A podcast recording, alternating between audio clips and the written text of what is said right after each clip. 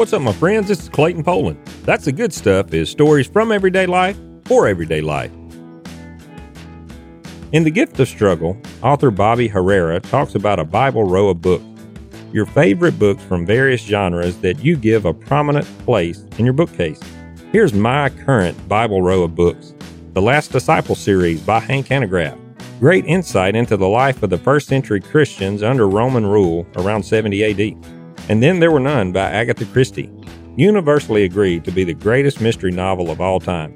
I read it every couple of years.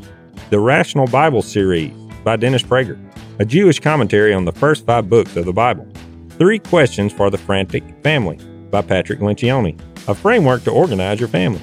Traction by Gino Wickman, a framework to organize your business. Jump by Steve Harvey. Steve's stories alone are worth the read.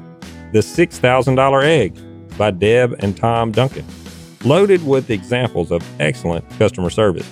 From East to West by Ravi Zacharias. I've read everything by Ravi.